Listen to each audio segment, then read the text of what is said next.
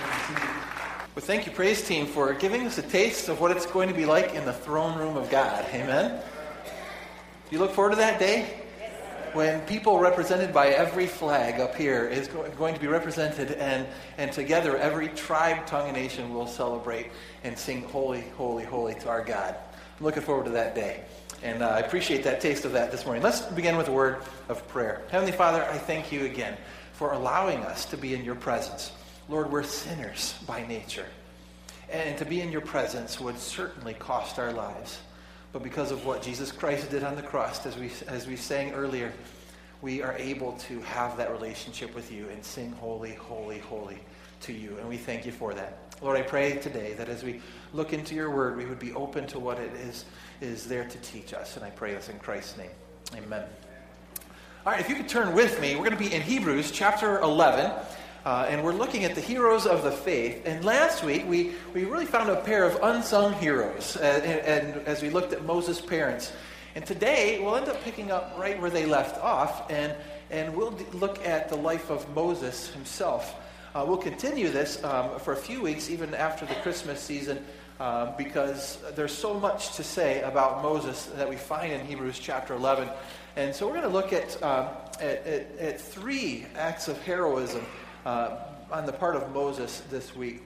But let's take a look at those together. So if you're in Hebrews chapter 11, we'll read verses 24 through 26. This is what we read. By faith, Moses, when he became of age, refused to be called the son of Pharaoh's daughter, choosing rather to suffer affliction with the people of God than to enjoy the passing pleasures of sin esteeming the reproach of Christ greater riches than the treasures in Egypt, for he looked to the reward. Well, there's a lot in these three verses about Moses and, and what we see about him, but it's important to have a little bit of background. So to pick up where we, where we left off, we kind of have to, to, to go back to the book of Exodus. So again, keep your finger or, or, or something in Hebrews 11, but let's go all the way back to Exodus uh, chapter 2. And, uh, and we'll take a look at, uh, at some things. Uh, Exodus chapter 2, second book, second chapter, starting in the second verse in a few moments. Uh, eh, but last week we talked a little bit about the Abrahamic covenant and how there was a new threat to the Abrahamic covenant, and it came by, uh, by the, the name of Pharaoh right? And he had several plans to thwart the Abrahamic covenant, for God to bless his people Israel. And we saw that he tried to enslave the Israelites. We saw that he then tried to overwork them to keep their population down. And that didn't work, so he even decided to murder them via the midwives. So saying, to, to take the life of all of the male children and, and, and, only let the female children live. And we saw that the midwives feared God, and, and we, we saw that they decided to slay them themselves and, and, and take all of the, all of the males. And, and, uh, and through the faith of Moses' parents, they hid him for three months. And that's where we left off last week. And uh, we saw the faith of Amram, uh, uh, or uh, Moses' father and his mother and that they valued the life of that baby and recognized that as a gift from God, and they did not fear the Pharaoh. And, and how did that work out for them? I mean, they're disobeying the Pharaoh. And that's what we find when we pick up where we left off. So, so Exodus chapter 2, uh, verse, verses 2 through 4, this is what we read. So the woman conceived and bore a son. And when she saw that, the, that he was a beautiful child, she hid him three months. That's where we left off last week. But when she could no longer uh, hide him, she took an ark of bulrushes for him, daubed it with asphalt and pitch, put the child in it, and laid it in the reeds by the river's bank. When we look at these, uh, these verses here, we find the first of, of a series of four ironic twists. And, and, and this, this I will give you all four of these ironic twists that we find here. But how many of you like irony? When you're, you're reading, you just love when you see the bad guy get what they deserve in the end. You ever see that? Like the book of Esther. I just, so full of irony. I love that. And, uh, and, or the Count of Monte Cristo, which is not in the Bible if you're looking for that. Um, but I'm one of those, I just love those stories, you know, where, where the, the, the person who deserves, you know, the, the, the villain gets what they deserve, right? And, and, uh, and here we see the, these, these four ironic twists that play out in the next few verses. And I think it's, it's worth uh, catching those. But we find in these verses the first of those. Um, uh, look, look, at verse 4. It says, And his sister stood afar off to know what would be done to him. Should have read that a minute ago. Excuse me. uh, then, then what we find in the, in the first ironic twist is that the deliverer of Israel, talking about Mo- Moses, the future deliverer of Israel, was saved through compliance with the Pharaoh's command. Now, I put compliance with quote marks, because what I mean here is compliance with a twist, right? And, and there's a little play on words that's going on here. Because if you remember back in chapter 1, the king's command, the Pharaoh's command, was, uh, was this. So, so Pharaoh commanded all his people, saying, Every son who is born you shall cast into the river, and every daughter you shall save alive. So the command of Pharaoh was to take the male children, cast them into the river, and treat them as if they're, they're garbage, really. Just totally devaluing the life that God had created, but he felt himself, he was pompous enough to think that he had the right to make that decision because he considered himself a God, right? And that was the command. And yet, when you go back to what we just read in verse 3, it says, But when she could no longer hide him, she took an ark of bulrushes for him, daubed it with asphalt and pitch, and put the child in it and laid it in, um, in the reeds by the river's bank. So, where did Pharaoh tell them to put the children? In the river. Where did they put the child? In the river, right? And so we find this little this little irony going on that he was saved. Now, of course, they didn't cast him in there. They they laid him in there, very different. So that's why I say it's compliance with the twist. But you look at that and you see the irony uh, of the story. We find the next one in the very next two verses, verses 5 and 6. We read this Then the daughter of Pharaoh came down to bathe, in the, or bathe at the river, and her maidens walked along the riverside. And when she saw the ark among the reeds, she sent her maid to get it. And when she opened it, she saw the child. And behold, the baby wept. So she had compassion on him and said, this is one of the Hebrew children. You know, this is an ironic story when you think about it. They put the child in the river because they could no longer hide the baby at home. It, you, get, you get to that stage where babies are crying. And, and if you've ever had any children, you know they, they don't hide very well. And they, they let you know when they want something, whether it's 2 o'clock in the morning or not, right? So, not a lot of uh, young parents because you, know, see blank looks on your face. If, if any young parents in here, you know, right? your children are, are, are, loud. And so they put the baby in the river, and, and, and uh, where it would be a little bit quieter. But um, in the sovereignty of God, we see that who should happen upon this baby but the daughter of Pharaoh himself, right? And we see, and here we find the, the, the, the second, uh, the second ironic twist. I find it so interesting that the future deliverer of Israel was saved by whom? By the house of Pharaoh. I mean, think about that. Who's the one who, who, who decided that Moses' life was worth nothing?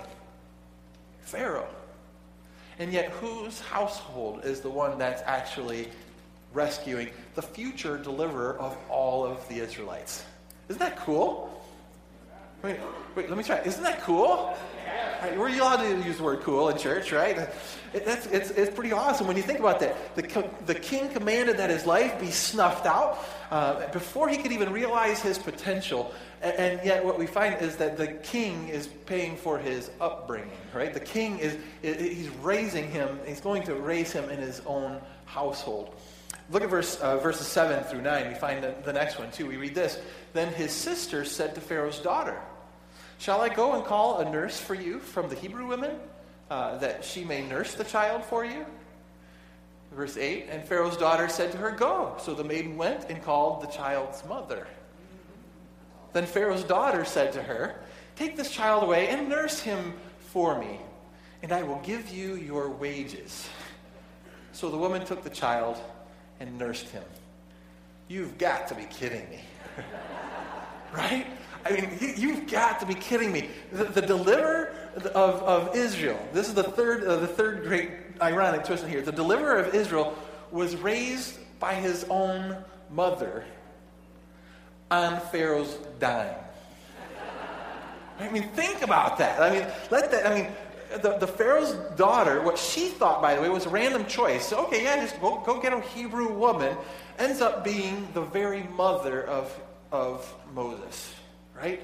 And, and, he, and he worked it out so that, that the sister Miriam was there. She saw it, she worked it out, and God worked it out. And so here, just imagine a few months earlier, right?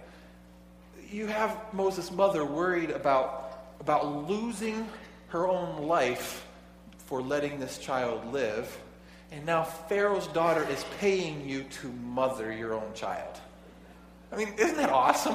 I just love that. And, and, uh, and I get and I look at that and I say, wow, this, this pompous king who thought himself a god is being made to look like a fool by God. I mean, you, you, it doesn't get any richer than that. Uh, and then verse, verse 10, we read this. And the child grew, and she, she uh, brought him to Pharaoh's daughter, and he became her son. So he called his name Moses, uh, saying, Because I drew him out of the water. Uh, to understand that, it's, it's, important to understand that the, the word uh, Moses in Hebrew, Moshe, uh, means to draw out of water. So, so even his name is a play on words. Even his name is a form of, of irony um, in this. Uh, but, but what I think is, is just classic here is that the, the deliverer of Israel was adopted into Pharaoh's own family. I mean, think about that. Pharaoh's own family. And here he is. He is doing everything in his power. And he has a lot of power, humanly speaking, right? He's doing everything in his power to keep the Jews down, and yet he's raising the future deliverer, and he accepts him into his own family as his daughter's son, in a sense, is, and treats him like a grandchild, raises him up, uh, and, and, and does, I mean, this is just classic. God is humbling the, the proud. By the way, this is what God does. Isn't that true? This is, this is what God does. Uh, there's a principle, in fact, Jesus uh, spoke about it in Matthew 23 12. It says, And whoever exalts himself will be humbled, and whoever humbles himself will be exalted. This is the nature of, of dealing with God, right? Is that if you exalt yourself, there will come a time where God, where God will humiliate you. But yet, if you humble yourself, then God lifts you up. That, that's what it's about. Where, where he, he's a just God. And so all of the injustices that we see about, about pride and, that come out of our pride, God is going to balance those scales. Sometimes he does it in this lifetime to give us examples so that we can understand who he is, we can understand his justice, we can understand his mercy. And, and when he gives us examples in real, in, in, in real life that we see, not all the time do we see it happen then because he has eternity, right? And so there are people who may, may live a life of injustice their entire life long, and it seems like they're getting more than they deserve, which is true of all of us, really, if we think about it. But yet, what we find is, is, is that they live an entire life, and then they might even die at 110 years old or something. And, but you know what? Even then, I would say God is faithful to keep this promise because He has an eternity to deal with that. Does that make sense? And, and, so whoever exalts himself will be humbled, and whoever humbles himself will be exalted. And this is just a classic example of, of a man who thought himself to be a god, and God humbled him, made him to look like a fool, and he didn't even recognize it. And here, for the rest of history, we look back and we think of him as this silly Pharaoh who, who tried, to, he tried to no avail to, to squashed the Abrahamic covenant and God's blessing to Israel and failed on every attempt. Right?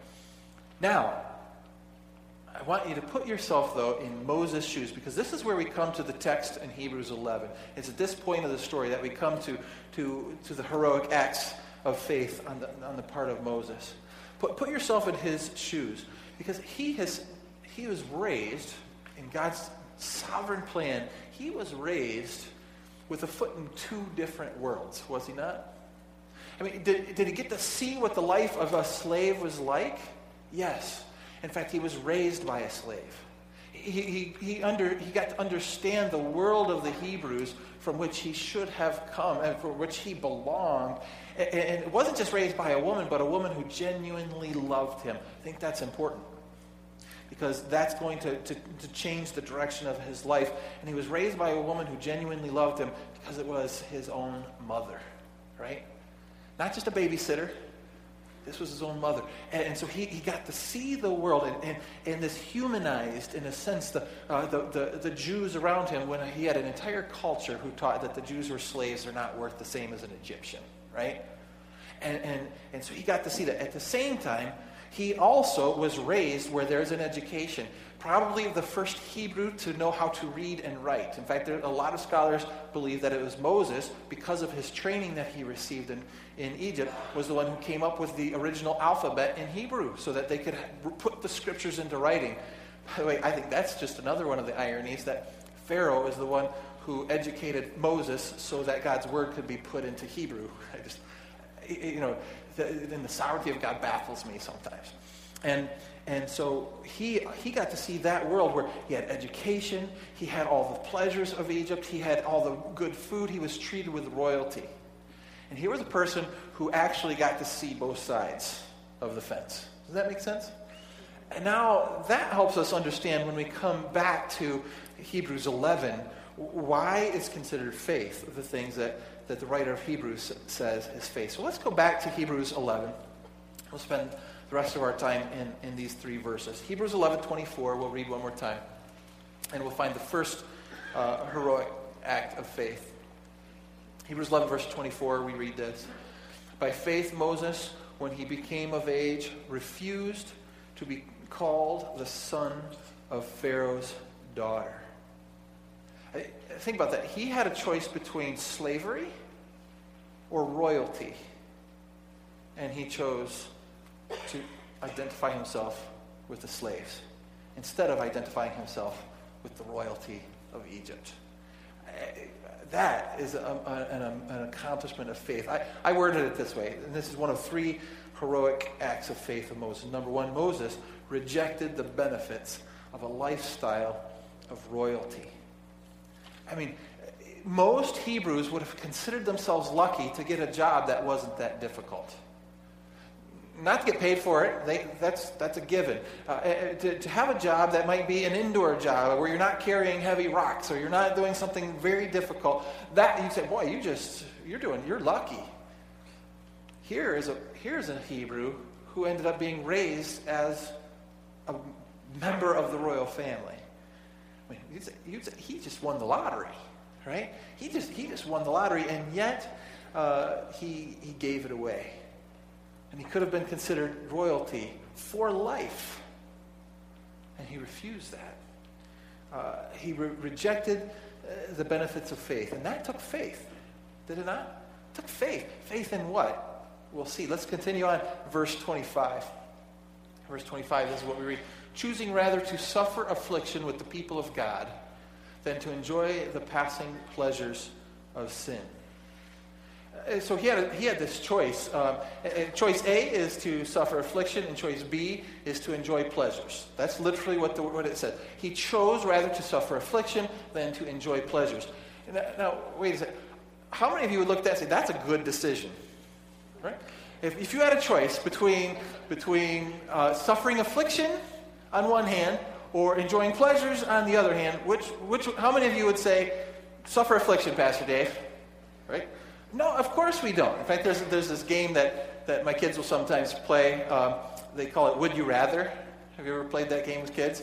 And so they come up with two horrible things. They'll say, like, would you rather, you know, like slide down a metal slide in the summer, you know, with shorts on, you know, or, you know, they'll come up with gross things, you know, the, kids, you know, fall into a pool of snot or something like that, right?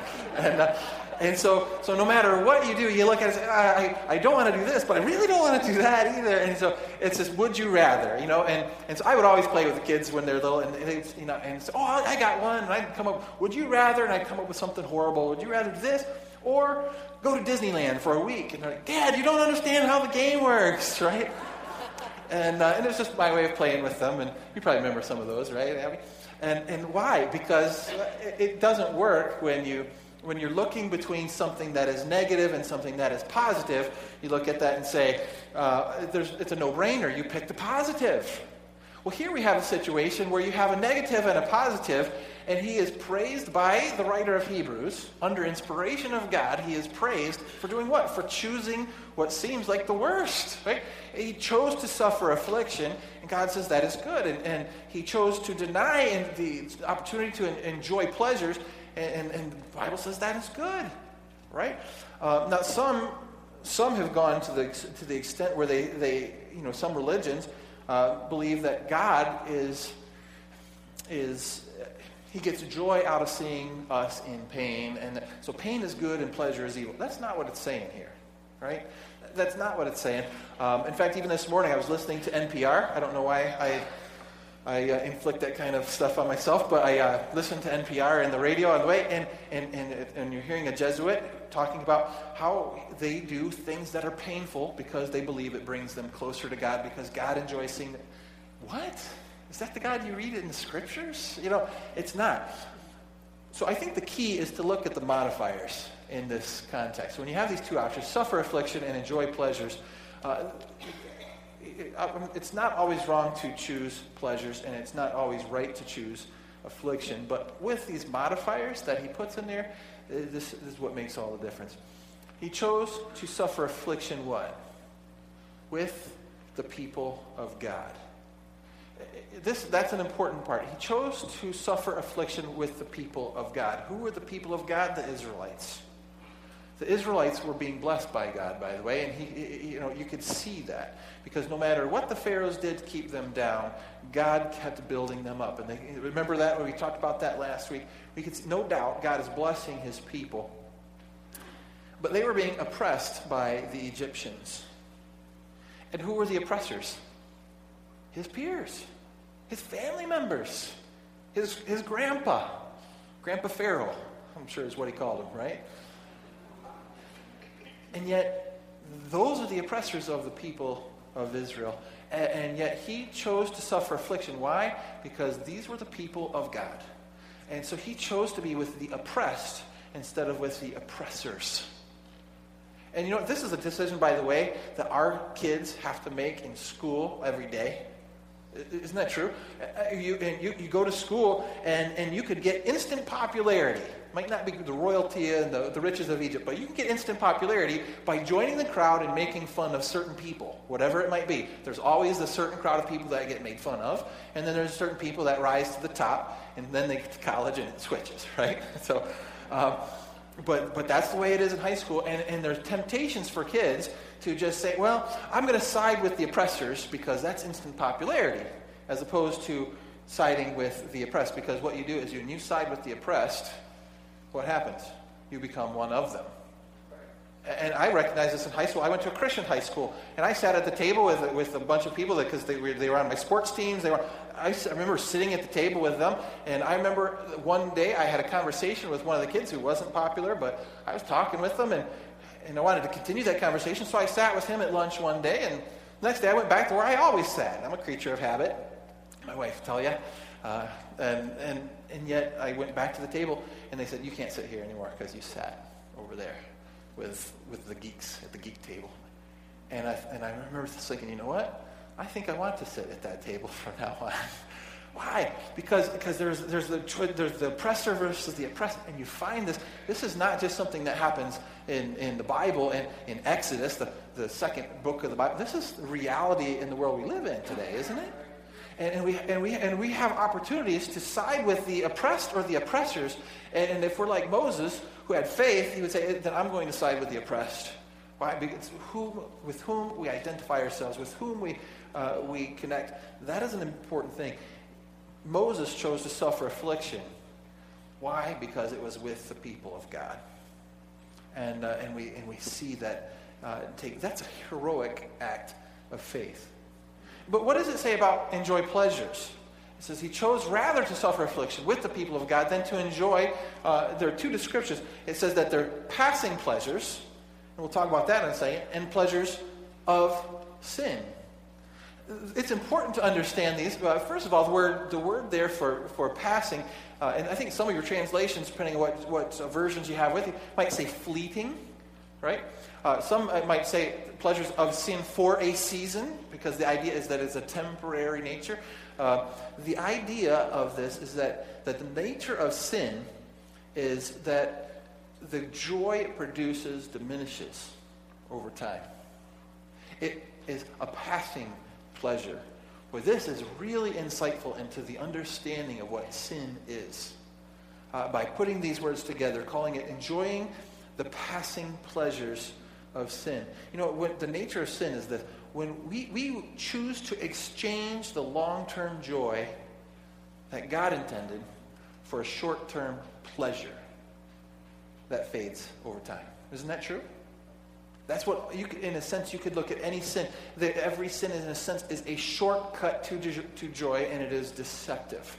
It's, it's an attempt to get some kind of joy, and, and maybe even a joy that God wants you to have, but you do it the illegitimate way. And what does the Bible say will happen to that kind of pleasure? It will pass. It will not provide the long term joy that you want. In fact, here's a homework assignment for you. All right? Read Ephesians 4 17 through 24.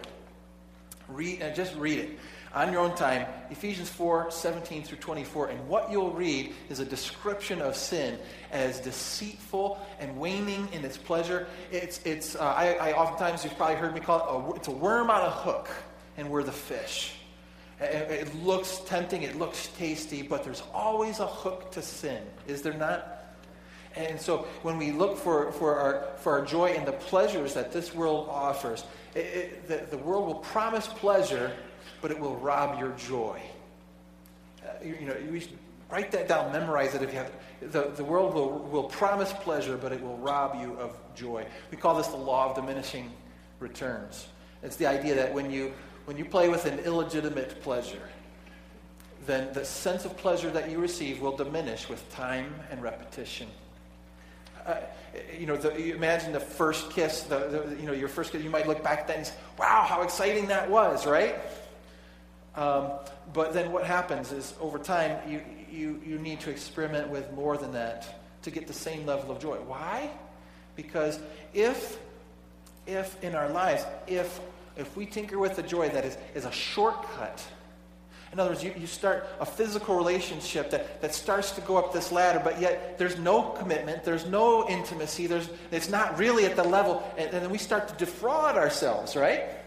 And so, with that, then what happens to that kind of pleasure? It passes. So, what do you do? You have to do something a little bit more to get that same level of pressure. And, and yet, it's, and so we defraud ourselves again. And that's exactly what leads to fornication, right?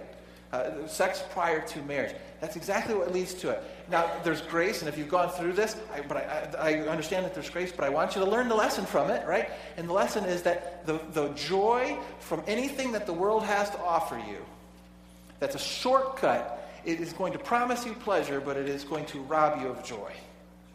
And so, so that's what happens. And so, so then it becomes, well, it's the easier way. It's, it's hard to develop intimacy. It's hard to actually be committed to a person. It's hard to become selfless. It's, those are all hard. So why not just enjoy all the pleasure without all of the work? Right?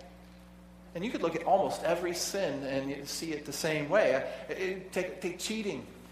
Right? What is cheating? It's a desire for a good grade. How many of you want good grades?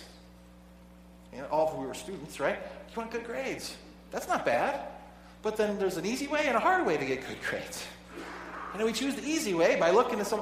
What, what happens is we, we find ourselves uh, looking for that shortcut, but it will rob us of joy in the long run. Uh, take, take married couples. Uh, you, you, you, get into, into your, your marriage and you realize that, that Prince Charming isn't always charming. Right? And, and, and you find that that there, there, there are problems in the marriage. And, you know, every good marriage, by the way, every, every good marriage that I know, eh, eh, I would say they went through times of struggle. Is that, is that safe to say? There were times when they stuck it out because it was the right thing to do, not because it's what they wanted to do, and they worked through the issues. But you know what? When you have, when you have uh, two self, selfish people and, they, and God joins them as one, boy, that's, that's, that's a place for conflict, right? And, and so, so you, he, God puts us together, but you know what? That's part of the process of growing us. And, and so the easy thing might be to say, you know what? I don't want to put up with this anymore. I'm going to take the easy route. And the easy route could be just back off, separate, divorce the person, and so on. You see what I'm saying? When what God has for us is for us to actually work through those things, recognize the selfishness in my own life, deal with that selfishness. Uh, the other person deals with their selfishness. We grow, we grow spiritually, and the next thing you know, you say, wow, this is better than what I actually was hoping for when I said I do. Right? It becomes something much better than that. And so God has this joy in mind, and we lose it because we keep looking for the shortcuts to joy. And And, uh, and that's not the way it's des- designed. Stealing, same thing, whatever it might be. Lying. Uh, when we lie, so we look good in front of other people, and it robs us of joy in the long run. And, uh, and so Moses chose to suffer affliction rather than enjoy the pleasures. When I look at the second heroic act, this is the way I worded it. You can word it however you want in your notes. But I worded it this way. I said, Moses recognized that the pleasures of this world did not satisfy. He recognized that. He recognized that, that when he looked at the choice between suffering affliction with the people of God versus, versus all the pleasures that the world could offer, and they could offer him a lot and, as a royal member of the, of the family of Pharaoh, and he looked at those and said, There's not really even a choice here.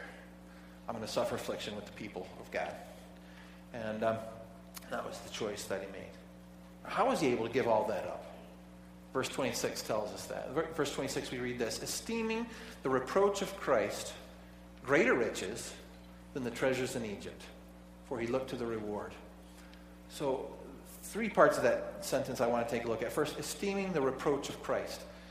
This is an interesting thing, an interesting way for the writer of Hebrews to put it, because if you look at the chronology of the story of the Bible, Moses is pretty early in the story, right? Where's Christ? He's all the way in the New Testament, right? He, Christ is in the New Testament. And so there's no way on earth that Moses, in his situation, in his mind, was thinking Christ in the, in the full sense that we understand. But what the writer of Hebrews helps us see is that Moses did understand the reproach of Christ to some extent because, uh, because uh, he, all of the things that we, Moses was doing, even though he didn't have a clear picture of who Jesus Christ was like we do, he was pointing to him, he was pointing towards Christ the whole time. And guess what? You point towards Christ, there will be reproach that comes with that. And, and I think what the writer of Hebrews is saying is, is, is that that the, the reproach of Christ that was happening for them, because remember, Nero was saying you had to renounce Christ. And, and they were saying uh, that the reproach of Christ is something that has been existent for a long, long time. See, in the days of Moses, remember what the Bible says? As Moses lifted up the servant in the wilderness, so we must lift up the Son of Man. Who's that? Jesus Christ. Uh, as Moses put in place, and he talked about the law of the, the systems of sacrifices. Well, well, Who's that pointing to? It's pointing, pointing to Jesus Christ. As, as you look at the, Moses giving directions for putting the, the, the, blood on the, on the tops and the sides of the door frames, and as the Passover would take place, the last plague before they left Egypt, what's that pointing to? Christ. And, and so, so, so Moses, even though he didn't have a complete picture of everything about Jesus Christ, he was willing to suffer the reproach of Christ and say, I will take this. And if you compare that to the riches of, of Egypt and everything that Egypt has, there's no comparison there. I would rather take the reproach of Christ than the riches of Egypt. Wow. Think about that for a moment. And, and so uh, that's where he's saying. He, he, so the writer of Hebrews is connecting the heroic faith of Moses to the issue of the day that was going on. And he was saying, eh, you're, you're, you're this close to giving up Christ simply to save your own lives. What you need is to look at the heroes of the faith, all these heroes that you're still allowed to, to, to talk about, eh, like Moses, and say, guess what? Moses had the same choice back in his day that you have today. And he's a hero because he made the right choice. Um, it, it was putting uh, the readers into Moses' shoes. In a sense, vice versa, putting Moses into the shoes of them and where they were at. Look at the second part of that verse. It says, uh, he, uh, he considered them greater than the treasures of Egypt. Words, this is where we go back to that idea of the, he understood that the treasures of Egypt, all of the things that, that Egypt had to offer, those are passing pleasures, right? And, and, and the treasures can bring you pleasures, but they will pass and uh, the joy will pass in no time at all. And then, how did he do that? When he weighs these two things out, how did he do that? The last, the last phrase we find in the verse: "For he looked to the reward." he he got out of his present tense observations and began to look at the future and say, "I trust in God." That there's a God who rewards what is right and, and I believe that one day he will reward me for doing what is right. That brings us to our third and last heroic act of faith on Moses' part. Moses trusted that God would reward him. He did the right thing regardless of the consequences by faith, a faith that God would one day reward him for that choice. Be it during his lifetime or not, didn't matter. Didn't matter to Moses. I mean, that, that is an example of faith. Imagine for a moment if he had chosen the opposite. Imagine if he had looked at the two and said, Boy, I could live a lifestyle of luxury my entire life long, or I could do this hard path that God has set me on. Um, imagine if he had done the other. Uh, all the joys he would have had in that life, right? But how popular do you think he would be? Do you think we'd be talking about him today? I mean, do we even know the name of Pharaoh's daughter? Do we talk about her name? No. Let alone her son. Eh, do we, do we know the names of, of all of the other members of the royal court? We don't even know the name of the Pharaoh. It just says the Pharaoh, the king, sometimes he's described in Exodus. That's, um, you know, now we can do our history charts and try and figure that out and argue over that stuff. But, but you know, he could have had a, a very easy life, but without any contribution to the story of God's faithfulness. But instead, he chose to suffer affliction with the people of God. And did he contribute to the story of God's faithfulness? You bet he did. Did he make mistakes? Yes, of course he did. But he contributed to the story of God's faithfulness, and we see the faithfulness of God even when Mo- Moses uh, took the bones of Joseph back to, uh, to Shechem. And we, we, we, we see that. Well, I'll tell you what, um, a million years from now, who do you want to be known as? The person who took the easiest road, got, got through life as easy as possible, enjoyed as much stuff as you could, you could afford? Or do you want to be a person who contributed to the story of God's faithfulness? And you know what? The more I look at I look at it, I think, you know what? Moses made the right choice. And it's a choice that we have. To, well, that means we have to risk everything that we know we have right now to say, I have trust that God will reward someday in the future. I just want to share one example of what it looks like when someone chooses the opposite. This, this is just a quote from George Clooney. And he said this He said, I don't believe in heaven and hell. I don't know if I believe in God. All I know is that as an individual, I won't allow this life, the only thing I know to exist, to be wasted. See, he had the same choice. I've got this life. I can make this life the best that I can for me, or I can risk it and believe in God and do what He wants me to do. And he made the wrong choice so far. We can still pray for him, amen. And uh, and and so I look at that and I, say, Moses is a hero because he did the exact opposite of that. Uh, Moses is a hero of the faith because he weighed the pleasures of sin against the eternal rewards for doing what is right, and he made that right choice.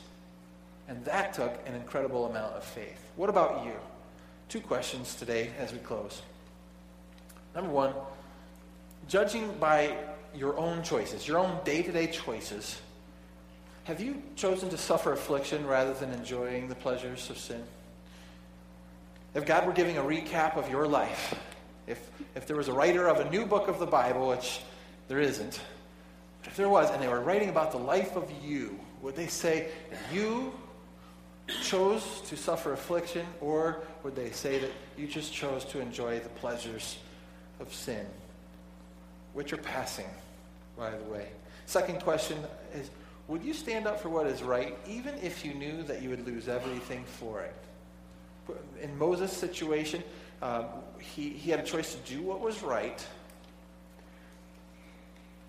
and lose everything his status, his home, his peers, uh, even his freedom, and potentially his life And in his mind. He didn't know how that would end up.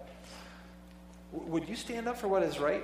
Because if the answer to that is no, then you've chosen the pleasures of this world instead of suffering affliction with the people of God. And it's a bad, it's a bad choice.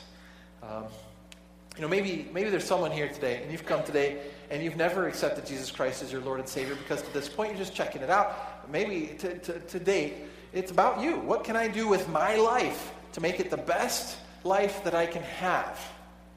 Uh, and maybe that's what it is. And, I, and I, I want to urge you today, I want to, to tell you today that, that no matter what you earn in this life, it will not bring you long term satisfaction and you can, you can choose the passing pleasures of sin, or today you can make that choice to say, I am going to choose to, to accept Jesus Christ as my Lord and Savior and be put on a new path where my life is no longer about me, but it's about the faithfulness of God.